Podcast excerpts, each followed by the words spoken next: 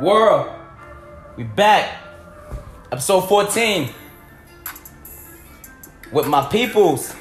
I'm back. Yes, Tara's back. I'm back. We have the squad is at full strength, man.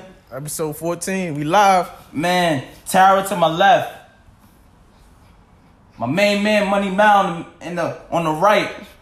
Yours truly, G-Maw in the middle. Peep the play. Episode 14. Ah, oh, man, NYC, yo. I'm just. Oh man, what a turn of events! What a difference a week makes, right? Yeah, everything was all good just a week ago. Oh God, man. So, right after taping, right, Friday, December 6th, in the evening. This is not even business hours, right? This is not even business hours. The news breaks. Head coach David Fizdale gets fired from the New York Knicks. Two things I've seen, right? Oh, the GM is not coming to the podium. Scott Perry.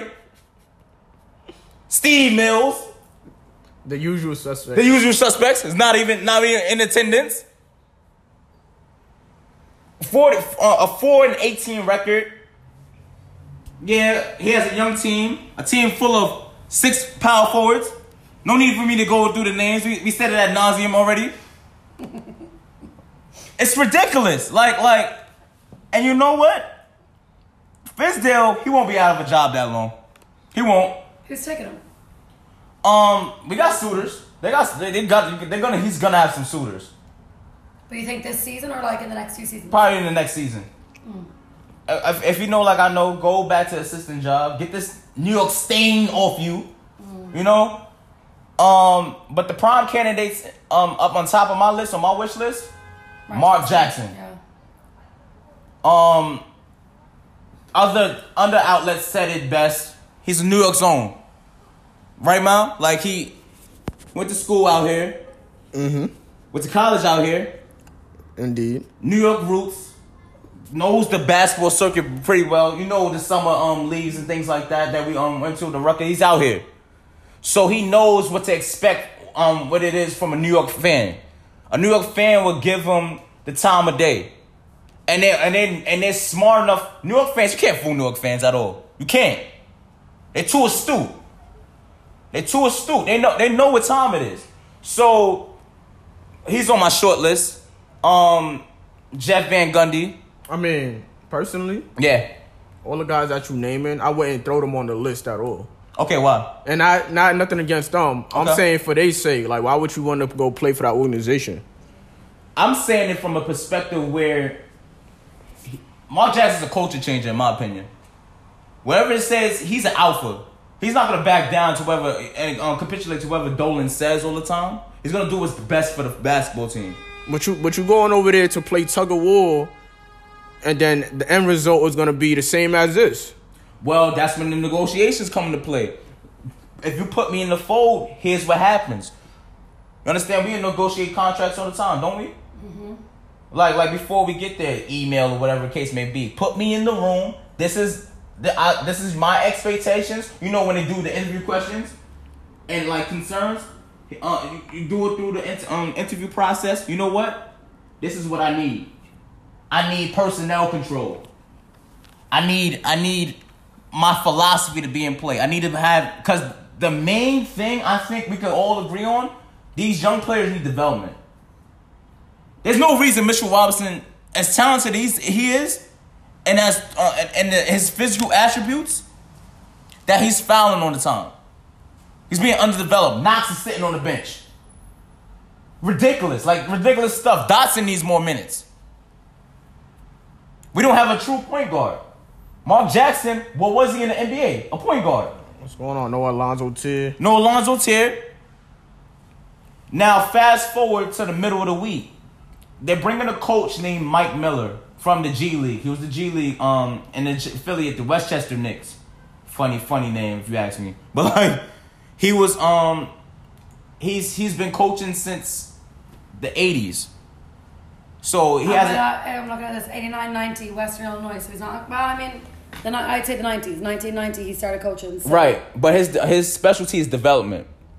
He won the Coach of the Year, G League Coach of the Year last year. Mm-hmm. But the G League is a different ball game than playing in Madison Square Garden. It is, but the same talent pipeline comes from the G League to the NBA. They have the two-way contracts and things like that, and some of the players, Cornette, who's now in the Bulls, he came from there. Dotson was in the G League. Trier was in the G League from time to time. Like, that's what it speaks to, and it's yielding some results a little bit because he's a fixer. He's in and that's what they need right now. He's in there for a short fix right now until they do a long-term decision. They've won the last two games, so is he fixing early on, or are they just pumped because another one bites the dust, another coach is fired? Like, I'm fine with both. Are they playing different in the last two games? They're playing a lot more energy. They're running up and down the court. They're pushing it in transition. So what you're saying is Fizdale, like, the decision was needed to be made with Fizdale. I felt like he lost the room. It was like they stopped playing for him. It was like they stopped trying.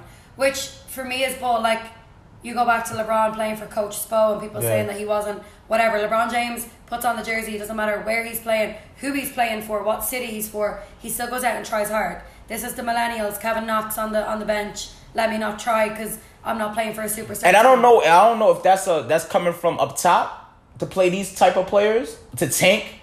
That remains to be seen, right? They've been tanking for a long time. But we got the resident Sixers fan in the room, right? I asked you this on a serious note. How long Brett Brown was around before they got started Embiid and Simmons started becoming good? What, a good 3 years? They was taking for 3 years. Yeah, Brett Brown was there the whole time. Yeah, because they gave him the keys and they're like, "We're with you. It's gonna take a while, but we have patience with it." Like, I watched a Sixers game a few weeks ago, and I think they were celebrating the 100th game with a sellout crowd for home games. Right. Those Philly fans really believe in that basketball team. I don't see them winning it this year, but they should get a championship in the next maybe 2 or 3 years. But as you just said, it's consistency. You need the same coach involved who knows the players, who gets them to connect. He didn't even make it 2 years. Fizdale didn't even make it 2 years out of it. That's what kills me. If you scroll back of the Knicks head coaches, the average, like the most is like 4 years. Yeah. D'Antoni, I think, got 4 years. Did he get 4 years? He got 4 years. So, like, Isaiah Thomas, 2 years. Larry Brown, 1 year. Like, that's ridiculous to me. 13 coaches in the last 18 years. 13 coaches in the last 18 years. That makes no sense. This is going on the sports and the whole sports scale right now. There's no patience. And like, shout out to my man Paul. Like, he was saying it. Like, you got to be patient. He's looking at his glass half full. But if you think about it, New York City, the one thing that is not evident in New York City is patience. We're cynical. We don't have patience. Yeah, it's very cynical. Go. Very, very, because we used to win it. Like, there's a braggadocio type atmosphere here, for good or bad, for you know. But at the same time, you gotta preach the patience and whatnot. And like, Tisdale didn't even give a fair shot at Memphis. No. Like, he's finished 7-12 in his second, third season, and they just whisked him out of here after he had a winning record the year before that, 43-39. So since he's getting raw deals. Since the great Jeff Van Gundy has left the Knicks in 2001, the Knicks have had 16 different coaches, right? Yeah. The only coach with a winning record was Mike Woodson. And we let him go too early too. That was our best coach. Besides the clean beard and whatnot, the cleanest the cleanest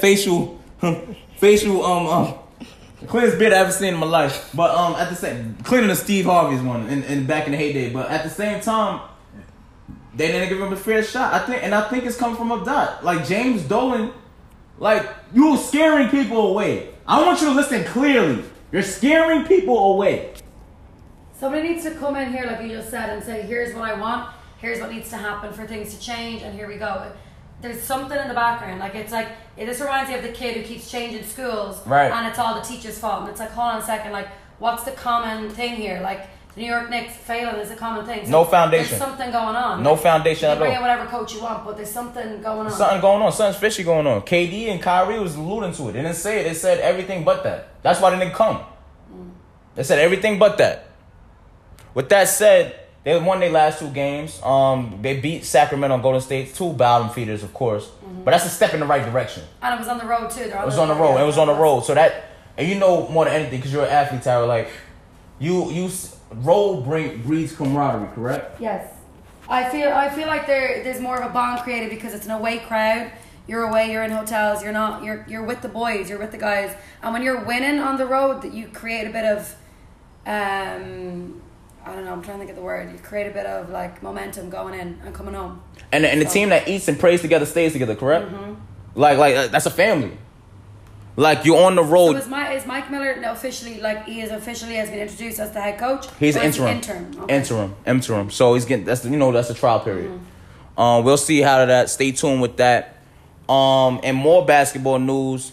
Man, what were your thoughts for this week? Like, I mean, I'll get straight into it. What's up? James Harden, I know it's coming a running thing on here, but his last two games, 54 points, total 109 points. Shout out to Paul from Beyond the Game podcast. He said he predicted that James was going to average 50. I still against that. I think it's going to be 40. He's 40. It's going to be 40. But what he's doing is ridiculous. That's not man's, but over his, I was looking at the stats.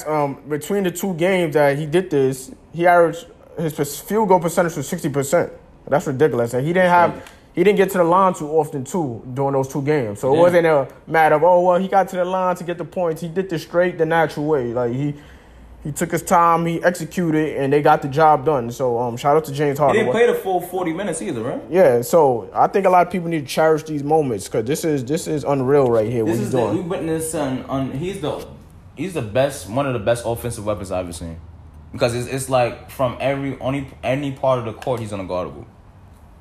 Like with the step back, he could go left, he could go right, he could hit you with the fadeaway, he could get to the line. I do think though people need to give, and he's fantastic. He's like the statistics are there, you can't argue it. But I think people need to give the Houston Rockets offense credit too. Yeah, they really spread the floor. They really he can come off a pick and roll. It can be a pick and pop. Then do you double him because he'll find somebody down the wing? He's Russell down the wing now. And he's making shots. He's making threes. I think the Houston Rockets team are... Credit to Mike D'Antoni. Yeah, it's foolproof. I mean, he doesn't coach defense, but... Yeah. And he's playing for a contract. This is a contract year for him. Yeah. He might be he's a lame duck right now. Yeah, maybe. I think this is last year there. You think so? Yeah, because... I think if they don't get better than the Western Conference Finals, then he could be gone. I think so, too. I agree. The Houston fans want them in the NBA Finals. Their goal is... Yeah, I think I don't see it because it leads us to the other team, your Lakers. Mm-hmm. That's. I mean, we have to talk about Anthony Davis. He's just he's top 5 in my MVP voting. Yeah, he does it on both ends of the floor. He was the player of the week. Him and Jimmy Butler. The 50-piece on Sunday. The 50-piece. Mm-hmm. He was real aggressive. I'm pretty sure LeBron put the bug in his ear, to be more aggressive. Yeah, man. He's been killing it, man. Not only that, but on defense, too. He's looking like a defensive player candidate. He can switch. He literally can rebound the ball with one palm. Like, just reach up and grab it. It's effortless. I watched the play last night with the Miami Heat, and he was coming off a screen, going towards the basket. He attracts so much. He attracts two players, and then he's able to kick the ball out for a three. Like, he does so much. And then, they did double him, and then they tried to get out on the three. They missed the three. But AD still got the rebound, and it was in the final minutes of the game. So it's do I double, do I not? And then I'm giving up the rebounds. He can do everything. So he is just a defensive nightmare. What do I actually do? And then there's this other guy who's in a washed-up king, who's on the team. That was a shot at me. Who's on the team, too. That you need to kind of guard him also. Yeah. So, go with Tara. Go with Tara. I'm getting tired of blowing with this washed up king hashtag, by the way. He's hashtagging it. He's been hashtagging on Instagram. Yeah. Hashtag washed up king. Okay, LeBron. As if we need more motivation. It's getting a little out of hand now. It's okay. You trying to use any motivation to drag this out now. Can I raise my hand? Yeah. Can I raise my hand? I didn't start that hashtag. Okay? I didn't start the hashtag. I know. I'm talking about him. Because I felt the spice from you. Yeah. No, this is from him. Like, it's like, I heard already. Like, we know you LeBron James. You're trying to really, like, drag this out a little too much now, though. Mm-hmm. You're trying to create some motivation here on some, like, Michael Jordan. Create the smoke? Yeah, just trying to create. All right, like, relax now. Relax. It's gone out of here now. But it's giving you victories. It is. You know what I'm saying? It's paying dividends. I think this is just a marketing tool thing. It's not really that serious. AD for his last 5 games, he's averaged 32, 8 and 3. Can we give a clap to the LeBron to the marketing extraordinaire who LeBron and basketball athlete at the same time? Like, bravo, my man. What I like last night though, and again, I've always enjoyed listening to his post game interviews, because I think LeBron is great at articulating what he wants to say. He always has been great at it. But you know that, like, I don't know who was interviewing him. They were like, straight off the bat, so you had 7 turnovers in the first half, and then like you turned it around. And he said, yeah. He said, well, you know what changed for you or whatever. He said, well, my guys were on me, like AD is in my ear, like, what's going on? Let's go. Like, you're being too passive. You're thinking about it too much. And what I love about Frank Vogel, I don't know if you listen to, because I coach, I love to listen to what the coaches are saying during the games. Exactly. One thing that Vogel talks about the whole time is be present. I don't care about your 7 turnovers 10 minutes ago. Let's go. Let's be present. Make the pass based on what you see there and then. Stop trying to think out the game. And like, you know, it's crazy to hear LeBron with the resume that he has talking about how you need to focus on now and, you know, what's going right and not focus on, you know, what happened previous or whatever. Because I've had coaches that will call you out on the floor, call you out as you leave the floor, as you're on the bench in the timeout, they're calling you out on the bench. That's 3 times now you've told me that I messed up. Like, I just love how Frank Vogel has this team. I don't think it's discussed enough, the mental part of the game. And LeBron talked about it last night. And to bridge the gap between New York and LA, we go bi-coastal real quick. But but at the same time, right? Tyler, you appreciate this. What you're basically saying, the best coaches are teachers. Yes. The best coaches are people who can manage people. Right. Like, and nurturers. Yes. And I know that, let me yell at Glenn, but let me whisper in Malcolm's ears. Let me manage my players. I don't need to yell at LeBron. LeBron already knows. But yeah, AD is going to get on him, because AD, like, look at his stat line. AD's playing insane. And best believe that LeBron is in AD's ear when he's not being aggressive. So I just like what I see with the Lakers right now. And pressing the button, when you hear that term, pressing the right buttons, yes, it gets the negative connotation, correct? Mm-mm. Yeah. It's not necessarily, because we know it from a sports eye. It's doing what makes people tick. Right. It's motivating. Yeah. It's motivating. It gets them. And it's not the same. This button is not the same for everybody. And that's what people need to realize. So for me, yeah, the best coaches, I wouldn't even say teachers, I would say, because I know plenty of teachers who can't manage, but the best are the people who can manage people's emotions, people's skills, and what makes them tick. Leaders. Yeah. Leaders. Uh-huh. With that, it was a great game last night, one of the best games of the season, the Miami Laker game. I was at Barclays for different reasons. Yeah, we'll get into that. It's a few anecdotes. Yo, first of all, Miami Heat, they're going to be a tough out against anybody in the playoffs. I love that structure, man. You was like, and shout out to you. You predicted that in the beginning of the season. Shout out y'all, man. They're going to be a tough out. They're very deep roster-wise. Spo, obviously, you know, I love Spo. Coach Spo, what he's doing over there. They tough, gritty. They could have won this game. This was a close game. Mm-hmm. I think they put a lot of people on notice, like, because they, you know, they don't play, you know, the most national televised games. So a lot of people got to be looking at this in the Eastern Conference. Like, there's gonna be trouble. It's gonna be tough out. It's gonna be tough out for like the Milwaukees, the Phillies, the Bostons. Shout out to Jimmy Butler. He was the Eastern Conference Player of the Week. He's averaging about a good 27, 7 and 6 his last like 5 games. He's 100% the captain of this ship. And this ship is a 19-year-old Tyler Hero, a 22-year-old Derek Jones. Like, Duncan Robinson. Kendrick Nunn is 24. Like, yeah. Robinson is, I don't know, 25. Yeah. So they're all below 25, and they're all looking at Jimmy Butler. And I feel like, okay, you might not say Jimmy Butler isn't... For me, Jimmy Butler is in his prime because he's the captain of the ship. And I feel like in Philly last year, it was kind of, I don't know, there's a couple of captains. But I really, what I like is that Jimmy Butler. Yeah. Yes, that's what I feel. So I feel like he's in his prime right now. But What I like about Jimmy Butler is even like it was just the clock was running out in the third quarter and he actually kicked it to Tyler Hero. Tyler Hero missed, but it was just the fact that you're 19 and I have confidence in you to make this shot because you've been making it. So I feel like Jimmy is really bringing these young guys up, and they play hard. They look like a college team. Yeah, that's why Jimmy is taking in a good way, taking a back seat because he's like, you know what?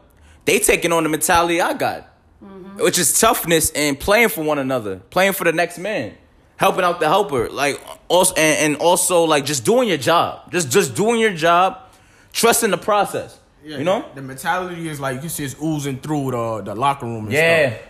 Which is crazy because, I was watching this game, right, from top to bottom. And the first half of the game, things are, evenly matched. Lakers are, LeBron struggling. Okay.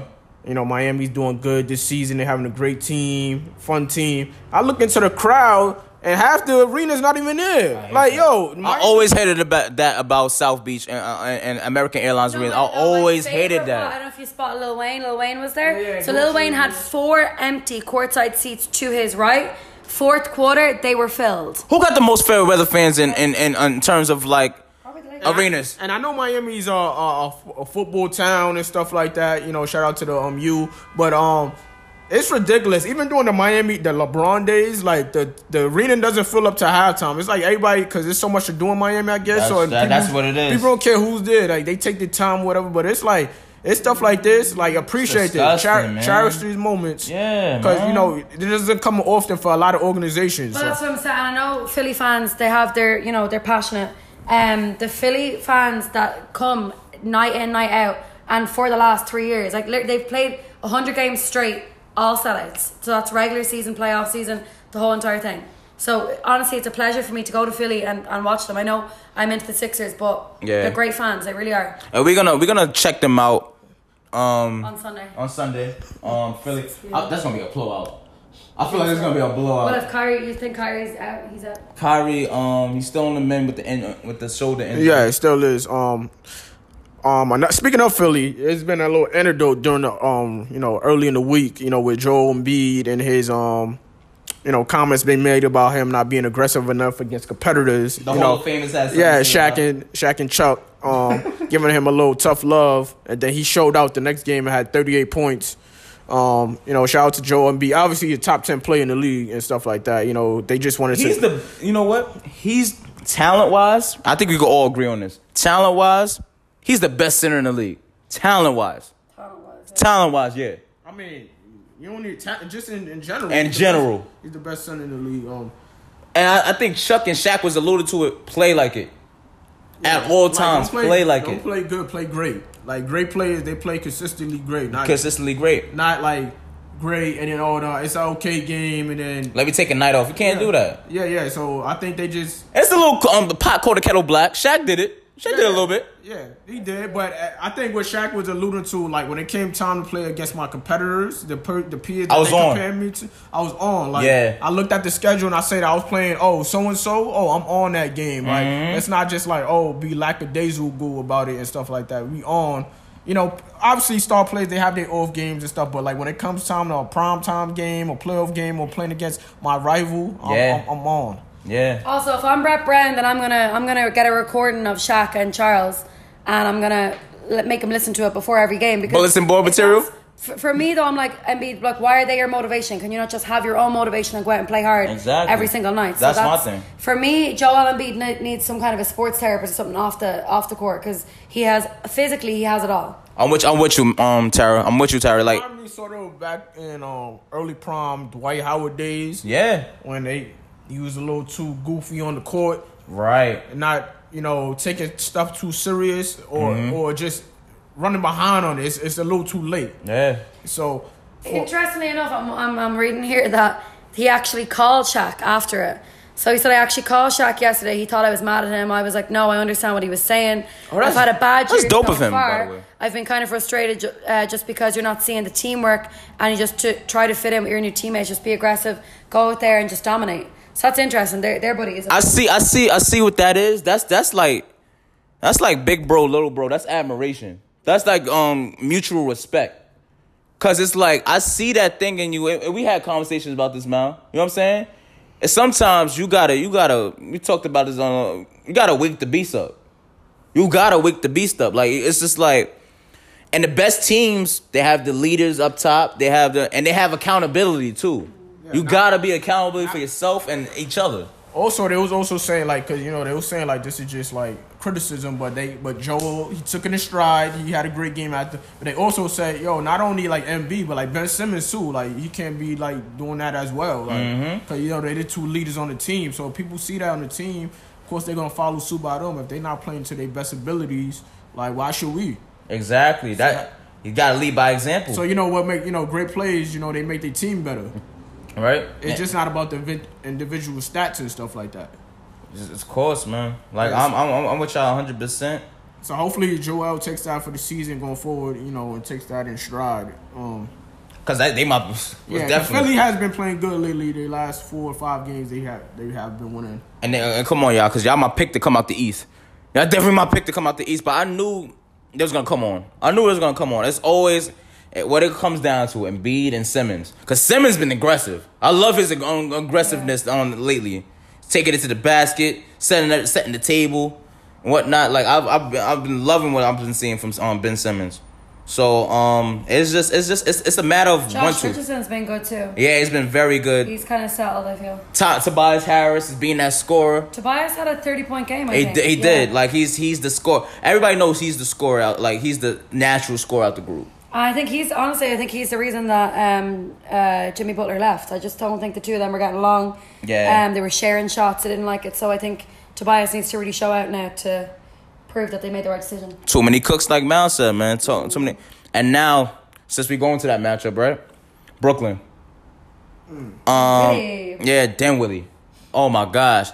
He graduated from 6-man. Oh, yeah, for sure. He might be like... If he was on any other team, he'd be an all-star. He's still only playing 30 minutes, though. He still, especially in the East, still could get an all-star nomination. Yeah, man. So he's 20 points, field goal percentage, 42.9. Wow. Rebounds, 3 rebounds, 6 assists. 23 and 6? Gosh. That's crazy. Like, that's insane. And where he at? Oh, they 13-11. They flipped their whole season around since Bobby went down. They did. And Spencer has took over and led the team. You know, they got a few injuries still going on in Brooklyn. Yeah, you know, Kyrie's still in the mix. You still got the big shadow for next year with KD. Big shadow like Wilson that. Chandler's out for 25-game suspension still. So he's back Sunday. No, he's back. No, Sunday is his last game of suspension. Winston Chandler plays the game after that. He's and serves last game suspension. I'm interested to see how Winston Chandler is gonna come out the fold. Also, I seen him in Harlem, like in the summertime. Okay. Yeah, like he was in Foster. Like he was in Foster. Yeah, he was in Foster. I think he was playing like the homie said what up to him. You know, I seen him on IG. So Chandler fits that city. He's a tough, rugged player, big body, swing man. You know, he can shoot. He can put it on the floor. Do a little bit of everything, and I think that's what the Nets, they're so interchangeable, and they built a lot like Miami. That's a reason like KD and Kyrie wanted to go over there. They already had set pieces going forward. They had the organization tight. They went to the playoffs the year before, so they had everything set. So we'll see what happens going forward with the Nets. Hopefully when everybody's healthy. He's missed 13 games so far, Kyrie. Yeah, 13. It felt more than that, though. In the last 4 seasons, Kyrie has missed 80 games. Yeah, and they said that when he goes into these injured funks that he, like, doesn't talk to the coaching staff, sometimes doesn't talk to the head office. So man, I wish I had that. They really need to... Yeah, I think it's mental space with Kyrie. I think sometimes he gets a little down on himself, or he gets down on, like... He's not a media guy. He don't like the media. Like you can tell. He's like, he doesn't feel comfortable with the media. On the other hand, the Celtics are what, 17-6? Like you have to wonder, is he more of a hindrance or is he more of a like I don't know. Is he really? Nah, man, he's an asset. You need that killer in the playoffs. You need that type of killer in the playoffs. I'm sorry, you need that. But you're injured this early in the season. It's 13 games. I think the biggest problem is like always. He's not a 1. He's a 2. Yeah, he is. So he's not an alpha. So then, but LeBron, when he played with LeBron, LeBron could like shield that. Yeah. And then, you know, KD's obviously not playing right now, so he got to take all the hits. And then when he was in Boston, he's playing with a bunch of young guys, so he's the number one guy. So, yeah. So I pose this question to y'all: Is it? Can that be developed, or can I? And that's you. I just think that's not in him at all. I mean, we seen. You know, his idol, Kobe, was kicking to you, Kobe was a 2 at first under Shaq. And right. Then Kobe had to learn, you know, for the two or three seasons, he was averaging 30, 35 a game. And then he had to realize, yo, I can't do this because this is not succeeding or what we need to do. And when you took a step back and started averaging 27, 28 a game, you see, and they went to 3 straight final appearances. They won 2 championships. Sure. And then he learned, like, I need to make my teammates better. So Kyrie, you know, he's still young. So he has to take that into in mind, like, yo, for order me to be to take the next step to be a top 5, top 10 player, I had to make some sacrifices and not worry about my scoring all the time and make my teammates better and be a better playmaker. Mm-hmm. And I think he has it in him because it's like he sees the floor so well from a scoring standpoint. I think he could do that from a passing standpoint also, but it's a matter of whether you want to do it or not. Yeah, because a lot of people in the NBA could score. Right. Like, we know that. We see that, especially in this era, like the spacing. And ain't that the prerequisite to be in the NBA? You gotta have a little bit of scoring ability. Yeah, but the thing is, like, okay, that's cool and all, but like, is that gonna result to wins? Exactly. And obviously, we're seeing that's not the result we getting here, or at least not he's winning games, but it's not like going to the next level as a championship contender. Yeah, it's not making a difference. Yeah, it's not making a difference at all. That's the difference between him and like KD. Mm-hmm. So. We'll see going forward, obviously, with Kyrie. Your thoughts, Tara? I feel like the person he is right now, if there's ever a time for him to step up and be that number one, it's now. I think as time goes on, he's not going to start coming more out as a one. And then the time he's in his career right now, he's in his prime. So if you're going to be it now, but I don't see it going forward. If he doesn't do it now in the next few years... But I do think he's eager to get KD back. They interact a lot throughout the game. Yeah, like an abnormal amount. Like, honestly...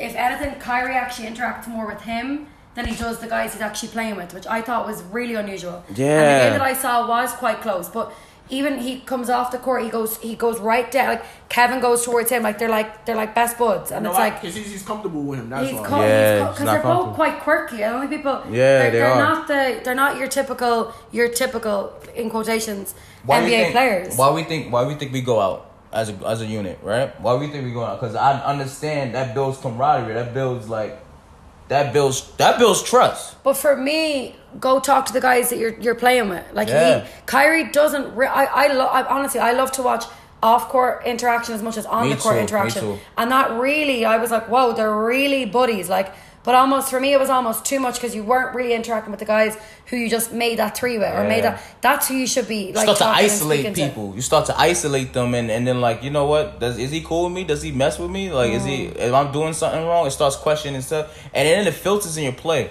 I went to before we get started, shout out to man, I should have did this on the top of the pod. Shout out to Ray, man. Shout out to Ray. Shout out to Angela McCulture for the love. I was in Bleacher Report yesterday. And I say that to say I met a young man named Chauncey. He played for Elmhurst in Long Island for in basketball. He was a young dude. He's 20 years old. He goes to Virginia State. Great in basketball. He's playing in AAU circuit also. But you can play AAU and be in college. No, you play AAU. No, he was in high school. He's 20. He was 20 years old. He gave basketball up. He gave basketball, organized basketball up. So now he's what, involved in AAU? Like, he's involved? No, he was involved in AAU before. He was, okay. So, he talked about, like, he transferred schools. Like, he was playing in, in one school, and then he moved to Long Island. Mm. His dad told him to move to Long Island. Playing with a group of kids that's, like, probably like a culture shock to him because he's an African American boy and he's it's just all Caucasian kids in Long Island. Yeah, in Long Island. So the thing about it is that he felt lost. He wasn't getting playing time and started to mess with his confidence. Like, he would go in the circus, he would dog everybody, right? But when he never got the playing time, he was sat on the bench and then he tore his knee up. So ACL. Yeah, like it was. Nah, I'm not sure. But he said it tore his knee up, and it started messing his confidence. He's like, you know what? I started modeling. It's like, Like basketball is not me for me. So it kills confidence. I say that to say, when you don't make sure people are involved, or people are like on your team is involved and like in it and whatnot, and you just sit them on the bench, you just cast them away. Mm-hmm. That messes, especially with young guys, because the NBA is young. There is a bunch of young players in the NBA. You have to develop them. You have to keep them on the floor at all times, even if it's not even in on the basketball floor where all the lights and all the action is going on with regular official games. Put them into practices. Develop their games. This is when coaching comes in. Develop their game. Like, so when your number is called, you're ready. Like, no, the thing between a professional and a college kid, a professional has to stay ready. They have to stay ready. So, like they but how is somebody gonna stay ready when you're not mentally in it, and your mental space is not correct? Mm-hmm. So. That's the thing. It's something I've always admired in basketball players is the people who would get like the likes of Lou Williams who come off the bench and are six men, because I'm like, I went from starting and then obviously with my ACL injuries started to come off the bench, and it was an entirely different mental headspace. As you just said, how do you stay ready? You need to be mentally ready the whole time. You need to be mentally confident. Where does confidence come from? Confidence comes from saying you're going to do something and doing it. So if you're saying I'm going to go out here and play well, and you don't play well, or you're not getting the minutes to go out and play well, your confidence is lower and lower and lower. And like it's the mental part of the game that people don't talk about. That's why I appreciate Kevin Love and DeMar DeRozan speaking up on things like that in terms of the mental space and the mental capacity for that. Because I think sports psychology needs to be bigger than what it is, honestly. Just mental health, period. Yeah, like mental health, period. Yeah, just period. Like a lot of people, you know, we focus on in this country like on physical health, like mental health needs that same attention as well, because if you're not there mentally, like you're gonna physically eventually break down. Everything breaks down after that, man. Everything breaks down. Everything starts from the head down, man. Head down. But yeah, man, we shout out to the Milwaukee Bucks. Okay, they won 17 in a row. That's absurd. One or two games was without Giannis. Yeah. So they crew deep in there. They crew, like, super crew deep. They're a well-oiled machine right now. Their differential right now for the season is 13.4, which is would be a career high for NBA history. Tara, you and Emily scared about the Bucks right now? Like, are y'all scared? Or you feel like, oh, we got them? They're peaking early. Like I don't know. I mean, that's 100% going to be the Eastern Conference Finals for me. But yeah. Absolutely. Am I scared? Yeah. Once Giannis is breathing and wearing that jersey, they're a really, really good team. I mean, they almost lost last night to the Grizzlies. Yeah. And then I can't even think of the guy's name. What's his name? The guy who hit all the threes last night. Jaren Jackson. Second year pro. 7 from 11. From Michigan State. Tom, I don't know how you feel about Tom Izzo. Yeah, I don't know how you feel about Tom Izzo. My boy. Yeah. State, Tom Izzo. Oh, man, but like... I want Tom Izzo, because on a side note, I want him to come to the NBA. I want him to coach in the NBA. Can he come to the Knicks? No! Wow, no. Yeah, can he come Tom here? Izzo, you cannot go to the New York Knicks. No, thanks. What if he gets a GM job? Oh, God.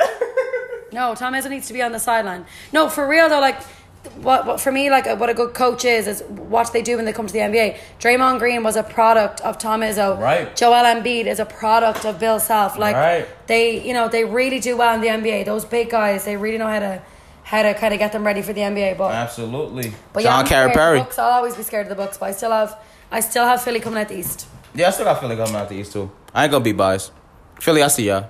As a city. Views from the six. Mr. Kawhi came back. Kawhi came back and got his ring in Toronto. He got the middle finger ring.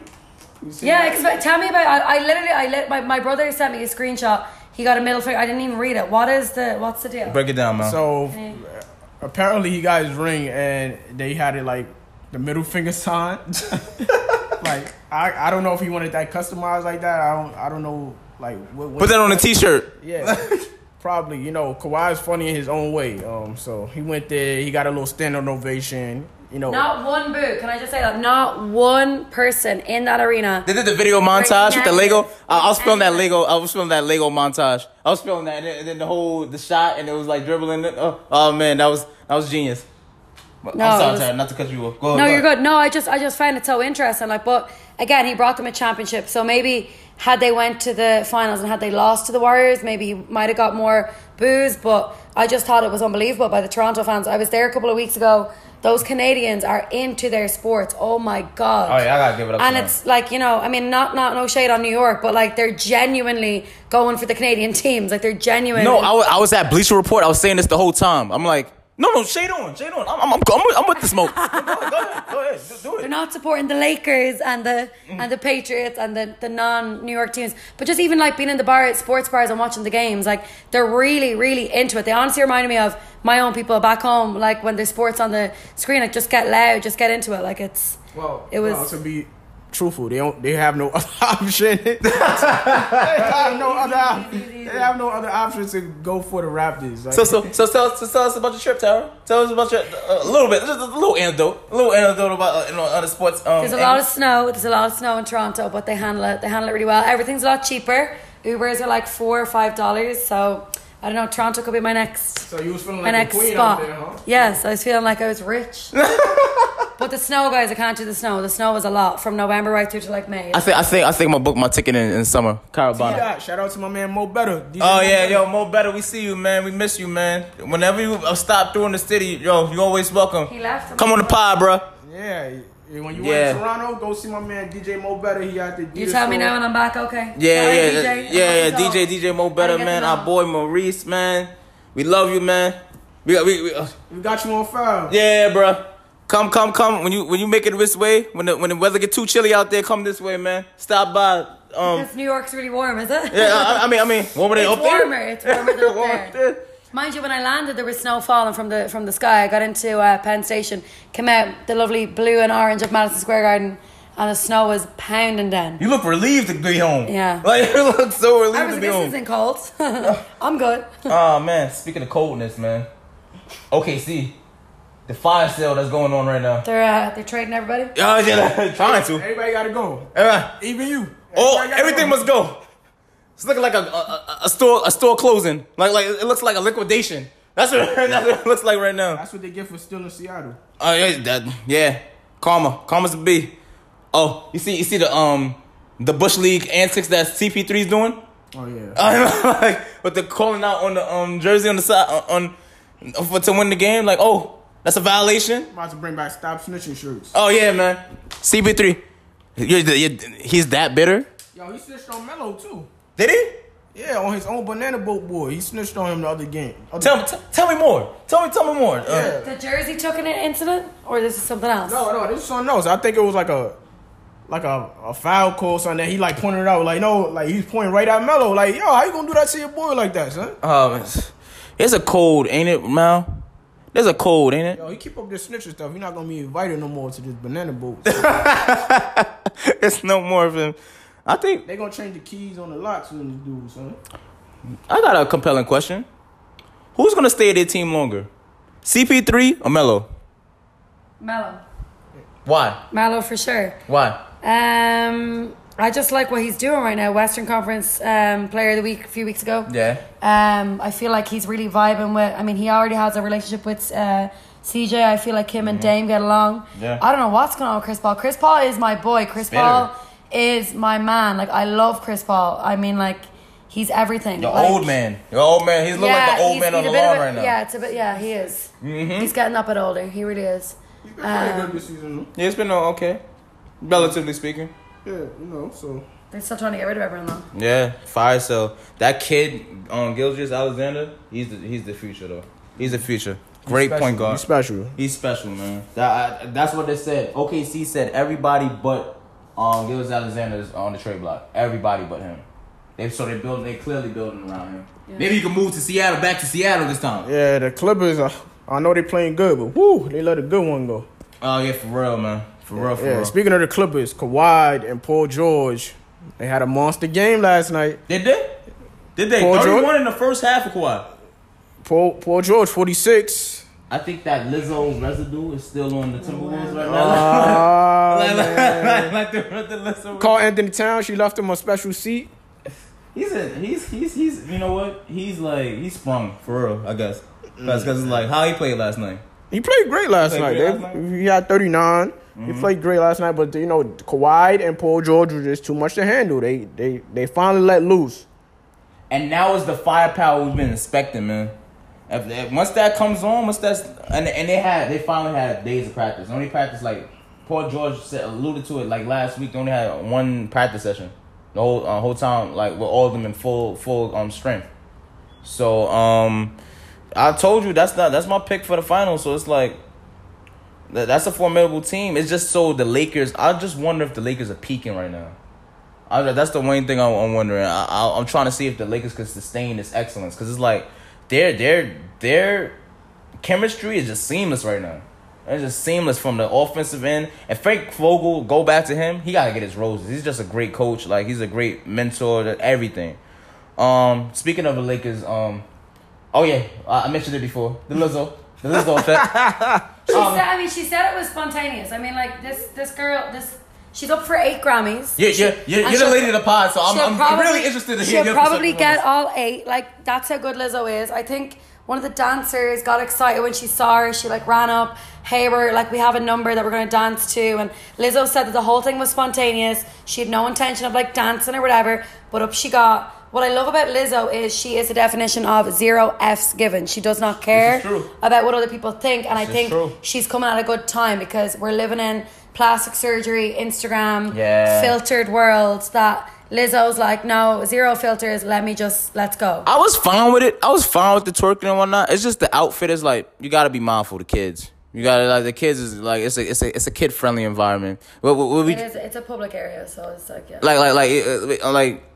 Like, if you're in a school, we can't do that. But by the same token, like Rihanna in the Miami days when she was a Miami Heat fan back in whenever. She was coming in half naked. That's all I'm saying. She's not coming in with a thong busting out, distracting my team. Over here. Sit your ass down, son. You over here distracting everybody and stuff. She was distracting Kyrie at 10. She wasn't distracting LeBron. That was a target audience. Who knows? That was a target audience. Like, Lizzo, you banned from the Staples Centers for this. Was she? She banned from the Staples Center. What? You serious? Take that. I heard the Rockets at the Toyota Center. They want some business. Okay, take all the part of that. See that too, take part of that. We don't want none of this in the Staples Center. We don't need no type of distractions going on here. Keep that on that sideline, son. I'm a guy, so I don't have no skin in the game for this, right? I got all the skin in this. Keep the skin away. We seen enough skin. Okay. We seen enough skin. They are in LA though. Beaches and sunny. No. Keep that on Rodeo. Oh man, did we cover NBA and everything in between? Just for that. Yeah, we covered the whole wild load. Oh, we did. We sure did. I felt like that was a pun again, man. I think it was that was another smoke foul. Anyway, to the NFL, your man Lamar, your boy, your MVP.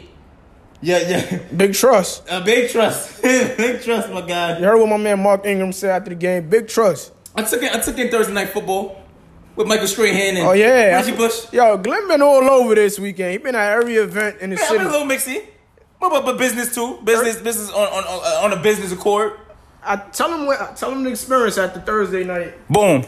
All right, so I go to Fox Studios is in New York. They have a studios in New York and they have a studios in L.A. Bi-coastal again, right? But downtown, they do a taping of Thursday Night Football. This is the last Thursday Night Football game of the season. Jets and Ravens. So the Jets in full effect. Met some Jets fans. I didn't see Fireman Ed in attendance.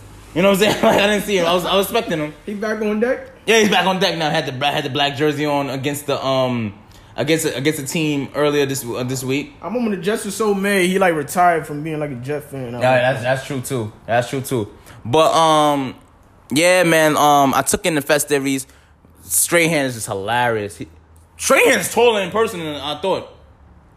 Dude was way taller in person than I expected. What is he, like 6'5"? Yeah, he's like a monster, man. He's like 6'2", little slim down.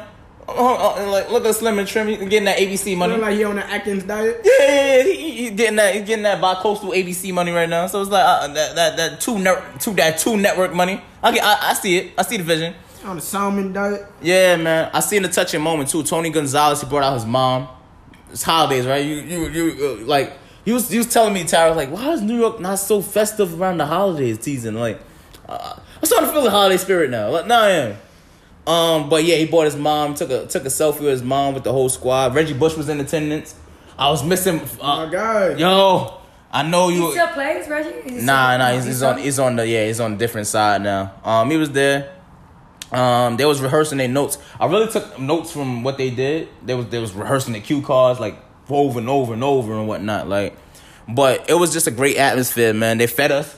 They gave us like chicken nuggets and pizza boxes. Trey Hill was handing out pizza boxes and all that and whatnot. Like, okay. Nah, I mean it was a little vibe. Shout out to the Fox crew. Seeing a little bit of everything. Seeing some Cleveland Browns jerseys. I've seen a mess of people from Boston. I see a mess of people from Connecticut, whatnot. Moved and shake, rub elbows and whatnot. Like, you know what I mean? Like, but you know, let's get into the festivities. Oh yeah, Lamar broke Vic's record of that 1,000-yard season, man. He's still in the race for 1,500 yards. I still think he's going to get it. If he plays these next two games, I feel like he's going to get it. Yeah, man. Not only was his legs, he had 5 TDs. Dog. He was in and out. The jump he made from last season, man. Like, this is... I know I mentioned it before with another player in the NFL, but this is like when Steph Curry had that 2015-2016 season, and nobody in the NBA knew what to do with him. Mm. Right now, he's done broke the matrix. Like nobody. So you think he's breaking the game? He's breaking the mold. Yeah, they don't know how to play him. Like nobody knows what to do with this guy. Mm. Him and Mahomes, they seem to just figure everything out. They got everything, and they very young. They super young. That's what an AFC championship matchup that would be if Baltimore versus KC, bro. That'd be better than old man Tom. Oh man, we're gonna get Tom Brady said during I think halftime, like who would win in a race, him or Lamar? Like if he was on, Lamar was on like rollerblades. Rollerblades, yeah. They read that. I seen that too. I took a picture of that tweet too. Yeah, they're on the teleprompter. Yeah, I seen that. I was like, yo, yeah, like, nah, I'll get a load of this, bro. Yeah, so a lot of players in the league taking a liking to Lamar Jackson. You know, he's a fun guy. He likes to. You know, he plays his way. Yeah, man. You know, he didn't compromise. They built a system around him. Right. But the thing I love about him, and other outlets alluded to this on Fox, he's a team guy. He says it like he was interviewed by Aaron Andrews after the game. No bigger mouthpiece for him than Mark Ingram. You know? No bigger mouthpiece for him. But it was like... He said he didn't care about the record. Like, he was alluding to it. He was like, he was all about the team. Like, he said that Ingram is next, like, to get his 1,000 yards. He wants to Ingram. Yeah. And, Tara, you could say this. The most successful teams are the teams who stay together. And his team, so Lamar Jackson's team, have they been together a while? Or are they like a... No, I'm talking about in closeness. They close-knit. Okay, yeah. He talks to them in the huddle. He told Yanda, Mike Yanda, is like, yo, Hall of Famer. You know what I'm saying? Like, I need this from you. You know what I'm saying? I pump that all the time. I told you, yo. When you're having the season that he's having, he can pull them aside. It's like I said last night. AD was able to pull LeBron aside and say, hey, step it up. When you're playing well, there's more validity in what you're saying. So, yeah, he's what, 20? How old is Lamar Jackson? Lamar's like, he got to be 23 years old, man. Yeah, because he's only the second season. So, that's what I'm saying. So you're telling me he's talking to a Hall of Famer that way. He can. If you're throwing the ball like that, you've that many yards, go for it. Yeah, he's like, yo, Hall of Famer, I need this from you. Can you block me on this side? Can you he's make the checks? 22 years old, man. Like, this dude, but he's wise beyond his years. He's so mature. I see a lot of Russell Wilson, because Russell Wilson, a mature quarterback. He was very mature for his age. How he conducted the locker room, how he led by example, how he was in the room. He's the first one in the room, last one to leave. You know, like just doing the work. As we see, he's throwing for two. He's about to hit that 3,000 yard mark for passing, and that's not his strongest thing. He's still developing as a passer, so that's the scary part of it. That's the scary part of it. And we alluded to he was like, oh, he's a second year player. We alluded to Kyrie, in terms of, like, you know what, trying to, like, he didn't have that college experience, so it's like that leadership role and things like that. So he's learning how to become a leader. It's a difference between learning to become a leader and being born and bred to become a leader as well. And so it's a big responsibility. A lot of people don't want to take that on. They might say they want to do that, but it's actions with that. Right. Like, some people say that, but if you're not, like, using your actions to do that, then it's nothing. It's thin. It's by example. I think just like Lamar Jackson, like going forward, he would use this going forward. The hype, you see how he's hyping his team up. Playoff run time. This is gonna be big time thing. Like I think the Ravens, they got a good chance of taking this. Like I know it's early still, the playoffs didn't start, but I like the odds of like going forward. I like the odds too.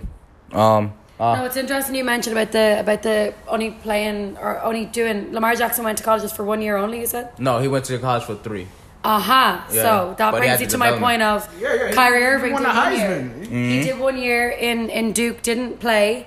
Like for me, played 6 games. Only played 6 games, more or less. I mean, out of 12, he barely played. So for me, you know, people said let him go to the NBA. You know, he's based off his high school resume. He went as, what did he go in the NBA draft? Top one. He was the first pick. He was the first pick after playing 6 games. A lot was anointed on him. But was he mentally ready for the NBA? Right. Was he mentally ready to lead a team? Right. You tell me, like, I could have almost guessed Lamar Jackson did more than a year because of, you're already telling me how he's handled himself. Mm-hmm. So again, it's the physical versus the mental. Yeah, physically I'm a great player, but mentally I'm not ready yet. Mm-hmm. And I think we still see it with Kyrie. We still see he's just not mentally there. And it wasn't Lamar Jackson's team. Joe Flacco was the starting quarterback. Mm-hmm. He learned from the best. So he wasn't playing good enough to standards. So they put Lamar in, and then he carried that team to the playoffs. He didn't have a good playoff game. He came back, got everything together this season, and he's had a step MVP season. Yeah, man.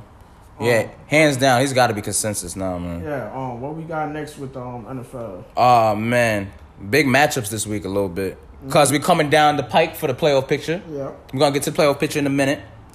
Man, let's start off with this one.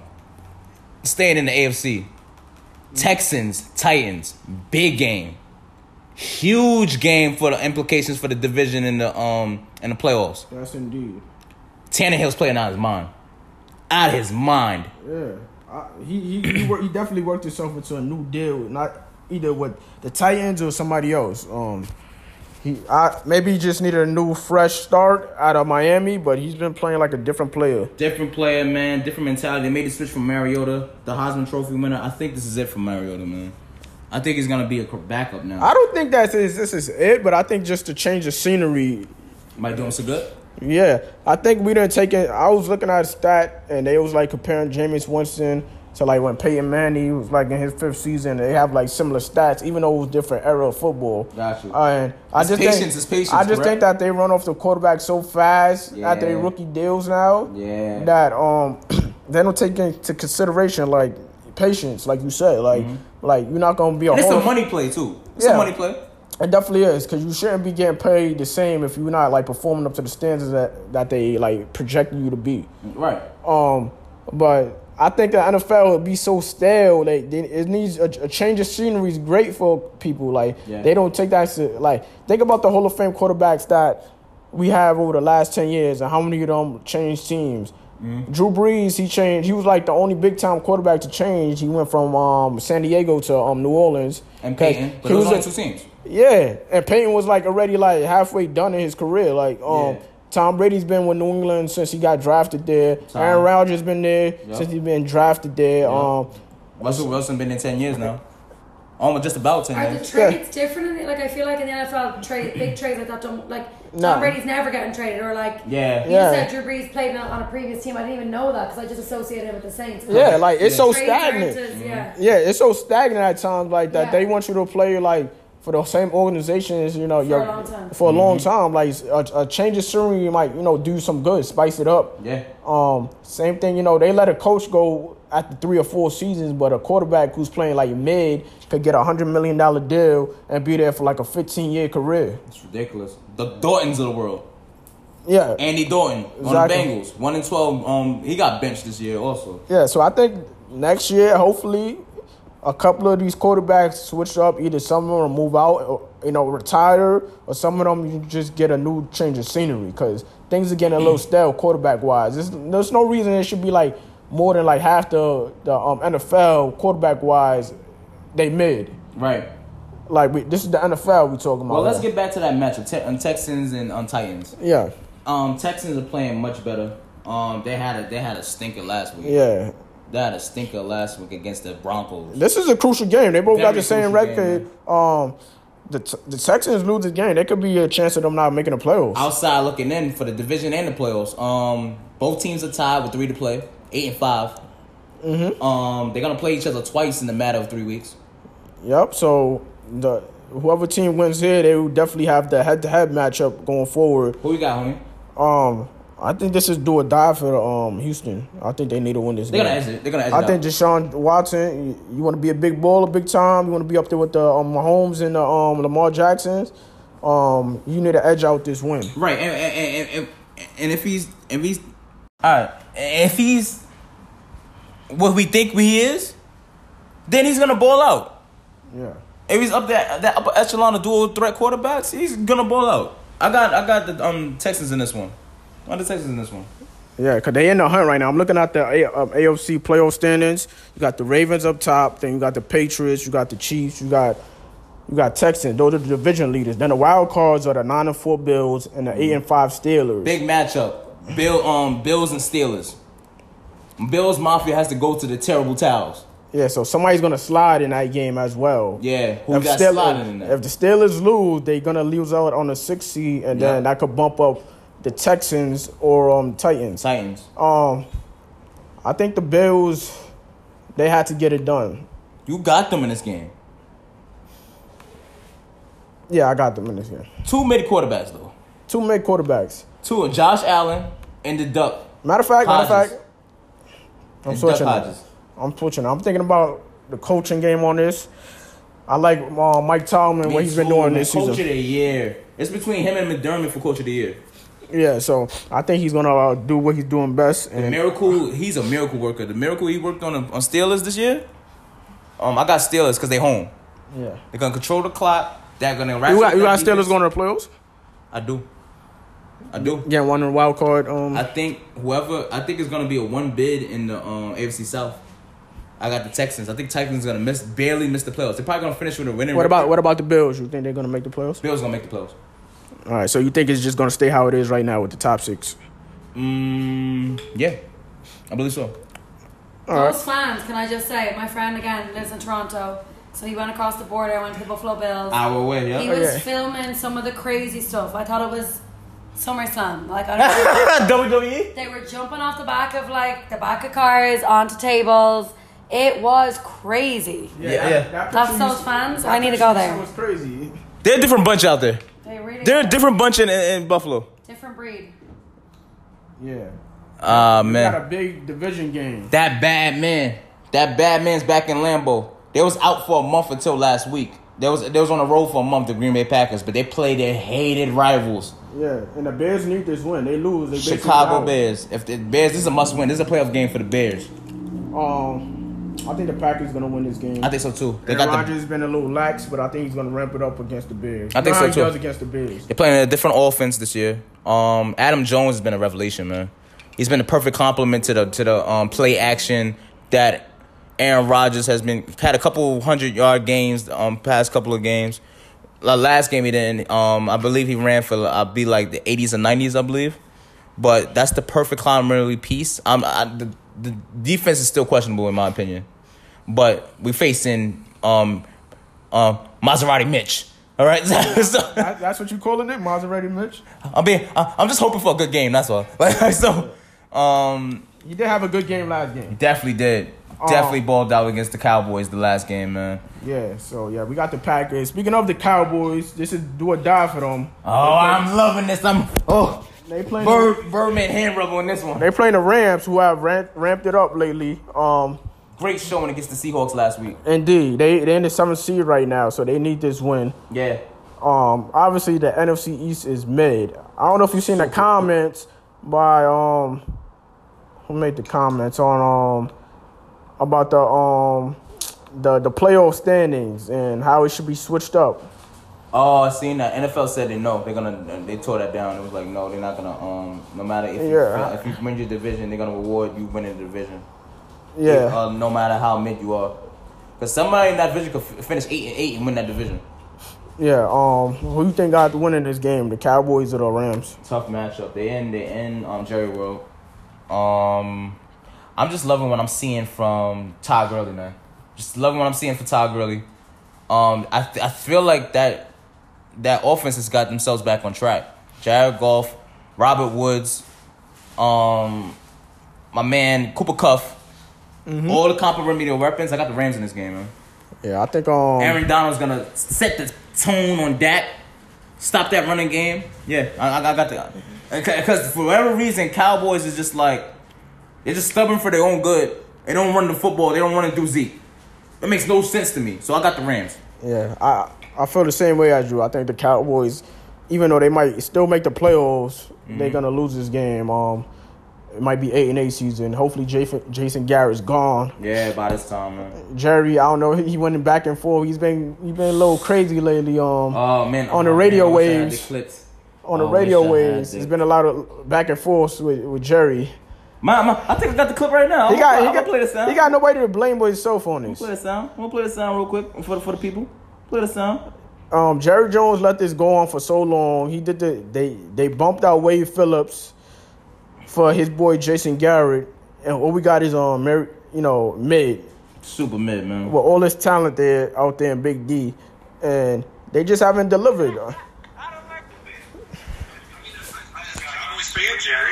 A lot to go. We're not going with your question, but I'm going to give you the answers I want to give you this morning, and I like your attitude to come in. I've been traveling all night, and I don't have the patience to jack with you today. No, that team's. I don't have the patience to job with you today. I don't have the patience. I don't like your tone. Well, we don't like it. You don't like the Cowboys tone right now, Jerry. We don't. And I'm pretty sure the fans don't have the patience no more. They've been putting up with this since what 9-6. Yeah, run the damn football, Jerry. That's what happens when you want to be the owner, the GM, and the coach. Yeah, man. You want to take all the credit. All in the videos. All on the records. All on the records. Shout out to CJ. Shout out to CJ once again.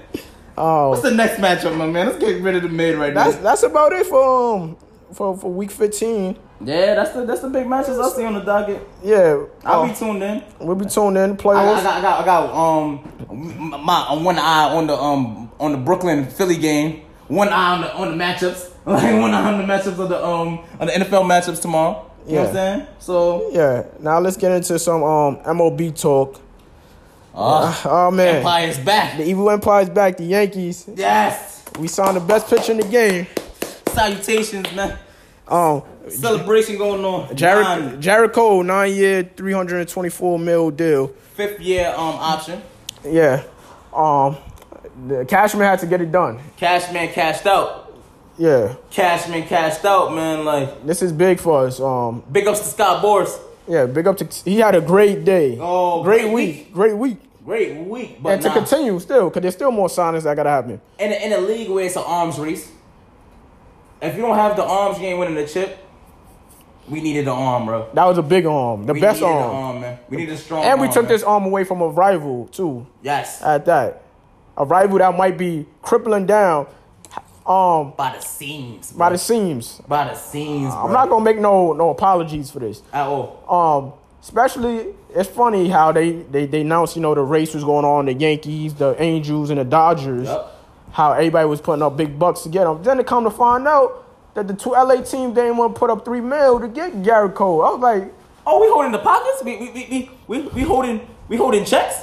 Yeah, the checks to LA? Shout out. They do that out there. Yeah, it's like they don't do that for the Lakers. Yeah, they don't do that. They on broke boy time against the Yankees. We're not playing about this. We definitely the favorites going into next season. Mm. Also another favorite got a big deal. The Phillies. Yeah, Joe Girardi, one of our own. Yeah, he took Didi from us. Took some cheesesteaks. Took Tara's advice and went to Philly. Yeah, so shout out to the Philly. They got big arms, bats going on over there. So Didi, man. Yeah. Didi. The Angels did get a consolation prize. They got Anthony Rendon. They signed him on the deal. The world the world champion from the Washington Nationals. Steven Strasburg signed back with the Nationals. Got that bag. They needed that. That was a clear re-sign. If they wanted to make a run at another to defend their crown, they had to get that. But I think they should have signed Rondon back because they had a great pitching already, and Stratford obviously led them to a series. But of course, now they weak on the bats. Yeah, they weak on the bats, and you need the bats and the arms to complement to win a title in baseball, in today's baseball. Baseball. They also been an announcement that Yashiro Puig might be going. Donaldson might be going. Chris Bryant might get traded. The hot stove is hot right now. Yeah. A lot of top players and Carlos Correa from Houston. Okay. A lot of guys might be going somewhere. So the hot stove is crazy. You still got a lot to go before the MLB season starts in April. So watch out for some moves going forward. Sports is heating up right now. I'm gonna get Heisman race. You know what I'm saying? The Heisman watch. Dude, and like before I say this, Eli, man, we seen him Monday Night Football. It's last hurrah, but he gets a start against the Dolphins, so I'm happy about that.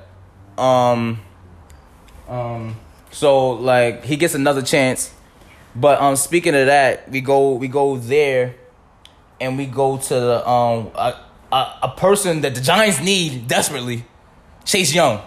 Yeah. Defensive end, junior for the He looked like the best defensive prospect in a while. Yeah, in a while, man. He's a generational talent, man. One of the four finalists for the Heisman Trophy tonight. I want to. We like shakeups on this pod, don't we? Sure do. We like shakeups, right? We like shakeups. Why not give him the trophy, bro? It's more of an offensive award. Why it need to be? He's close to 15 sacks. Tackles for losses is off the charts. Mm-hmm. He's a difference maker on that team. He's probably going to lead them to a national championship. That Ohio State football team is the most talented team I've seen since arguably the USC days. The USC days, for real. Yeah. Pro prospects all across the board, which means lead to their quarterback, young man, sophomore, Justin Fields. Mm-hmm. He's been balling. I think he's over 4,000 yards passing. Yeah, Ohio State, they're looking good going into the playoffs. Man, but I've seen when I went to Thursday Night Football, I seen about a lot of people from the Bayou making their way up here from New Orleans and Lil Wayne's part of the side of the country. I mean, they got a good reason. They got Joe Burrow. Man. He looks like the favorite to win the Heisman tonight. Man, he could do it from his legs. He plays from the pocket also. You know what I mean? Like he might take it too. Quarterback, he's going in the first round. Yeah, he's going the first pick. Yeah, he's going the first pick. Bengals and the Buccaneers need to pay attention to this guy. Man, because I think it's going to be Ohio State, LSU for the national championship. We get more on the college football later. And Jalen Hurts, happy for this guy, man. He was Nick Saban's zone for the Roll Tide. Mm-hmm. Went over to Oklahoma over that for the transfer portal, which is we got to talk about the transfer portal one time on these podcasts. The transfer portal is just like that's like another dimension. That's like a whole. Like a whole Marvel phase. You know what I'm saying? Like Marvel phase. For real. So, but Jalen Hurts resurrected his draft stock completely. 5th year senior for the graduate for Oklahoma Sooners. Only year he played. Man, give it up for Oklahoma. They churned out. They put every quarter, the last three quarterbacks in the Heisman finalists list, which is ridiculous. Which tells you about the program Oklahoma University is running out right now. Yeah, they're going to play LSU first in the semifinals. December 28th. Mark your calendars, guys. Mark your calendars. December 28th, LSU versus number 4, Oklahoma. Big matchup. Yeah, fireworks everywhere. Shootout, and then we got Ohio State versus Clemson later on that night. That's going to be a good game as well. Trevor Lawrence, he didn't make the Heisman list, but dude looking like from... People fizzled out on him quick compared to last season. He's talented, though. Yeah. Still young. A sophomore. True sophomore. I guess because he wasn't the shiny, like, new car now. Mm-hmm. But because they got somebody else in the backfield, Travis Etienne. Yeah. Beast. Probably the first running back going to be taken out in next year's 2020 NFL draft. That line is great. That D-line is great. The trenches is... And they got a great wide receivers core. Fireworks everywhere. This draft overall is going to be a great on wide receiver. Yeah, you know, if anybody's liking a wide receiver in the NFL, they should get a goodie coming out this season. Yeah, man. Especially with them Alabama guys. I mean, let's just shift it to the leagues, man. I alluded to the podcast, Angela McCulture. I went to Bleacher Report. She showed love, man. We I chopped it up with your boy. Yeah, Ray, shout out to Ray from the Motors show. Check out his podcast. Yeah, the Motors show. The Motors show. He's doing some big things right now. 83 Ventures, man. Like I see what he's doing out here in these streets, but one of his biggest clients, Angela McCulture, is there on a panel with Fab and Liz. I'll figure out her last name in a moment, but it was talk about how sneaker culture changed the game. You know, how she could change. Sneaker culture creates essential individuality and standoutness and stuff like that. And this incredible woman, Liz, she created a sneaker lot too long ago. I think she created an Air Max, if I'm not mistaken. And all the proceeds went to suicide prevention, man. Just to close out the show. I love what people are doing with their causes and things like that. NFL. For the many things they do wrong, they did something right with the my cause, my cleats. So they put different causes. I know one of the San Francisco 49ers players, his sister committed suicide. So his champion cause is for his sister. So he put it on his cleats and he wears those cleats religiously. So it's like I see that, but this is why we all do it, because like sports is more than sports, if you ask me. Sports is a mirror of society, and it bridges races, creatures, creeds, cultures, all everything into one. And that's why I'm so joyous like when we all pod together, because it's like it shows that camaraderie. It shows why we love this sport so much, and athletics, and how it makes differences and stuff like that. But like I say that to say, Angela McCulture is a real one. Hopefully she comes to the city to play full time for real. Ray, you a real one for real, man. Like we all gotta do a crossover, whatever the case may be, man. Like shout out to Ray and Angel. Yeah, man, Angela McCulture. She's like, we was chopping it up about the Olympics and whatever and whatnot. How it's coming to LA, and she's like, oh, I ain't gonna be around for. I'm like, you never know. You see Diana and Tina, you know what I mean? So shout out to them. On a side note, a little anecdote was broke last night. Shout out to John Wall. Condolences, John Wall. His mother passed away from cancer. 58, I think she was. Yeah. Yeah. She was a big influence on his life and career. Man. Moms are big in sports, you know, to sons. Since to sons in general, man. Yeah. So the basketball community's been giving a lot of kudos to John Wall. And he's just been taking setback after setback, man. But I know he's a warrior, man. So it's like. Shout out to John Wall. Shout out to his family. I hope he's in good spirits right now. We send love out there. Just champion. We talked about accountability. We talked about love. That's goes with the holiday theme too. You gotta cherish the people around you, man. Cherish it. I'm nothing without my team. Nothing. And then big matchup with the boxing too. Yeah. Speaking of passion. Yeah, Tyro, what you doing tonight? What you got planned? What's going on with you? I need to leave right now, cause so I'm actually not there for the. I'm not really going for the Crawford fight, even though I'm excited to see him. But dang, Crawford fights tonight too. Crawford, gosh, yeah. Nunes too. Crawford, and I can't pronounce the guy's name. He's from Oxnard, California. Actually, I have an aunt that lives in Oxnard, California, but I can't. It sounds like Gilgaskis with a K. But the big fight for me is 9:30. Michael Conlan. So.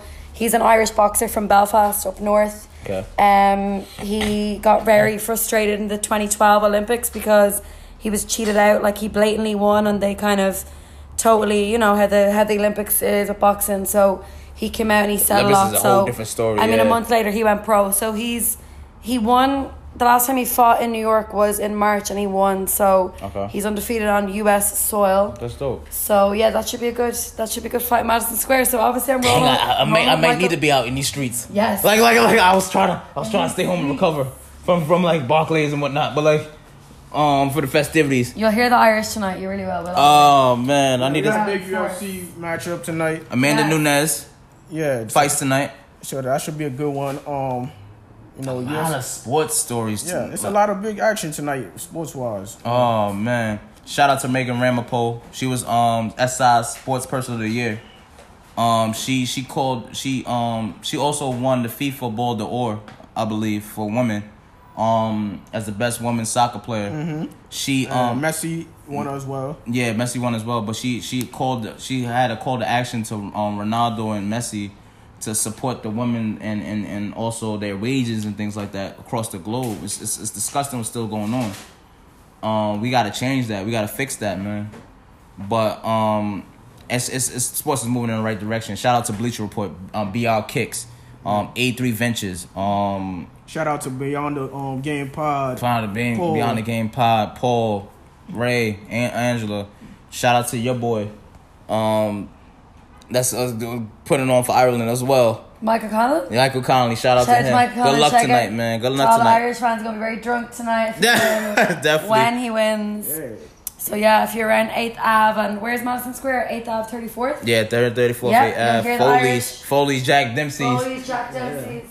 Yep. Legends. We're not picky. I think I need to do a Midtown tour tonight, man. Yeah, it'll be WWE TLC tomorrow night. So if you're trying to go watch the pay-per-view for free, go to Jack Dempsey's. We usually go there. Mm-hmm. Or hit up Legends as well, Foley's, any of those bars on 33rd.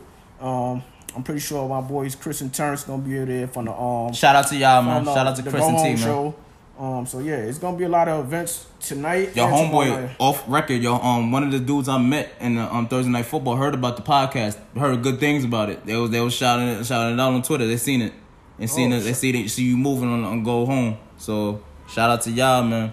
The crossovers is coming. Crossovers is coming for sure. Yeah. So you know tonight, if you're watching a boxing fight, that's good. You got some good boxing, heavy-hitter fights, and then you also got the UFC fights. We got 3 title fights tonight. You know. Oh man. So tune in, man. I thought it was a slow day because there's no college football, but like it's big right now. Army Navy. Shout out to the forces, man. Army Navy plays today. They play around 3. Oh man, I gotta find a bar, man. Like for real. We gotta get out of here, man.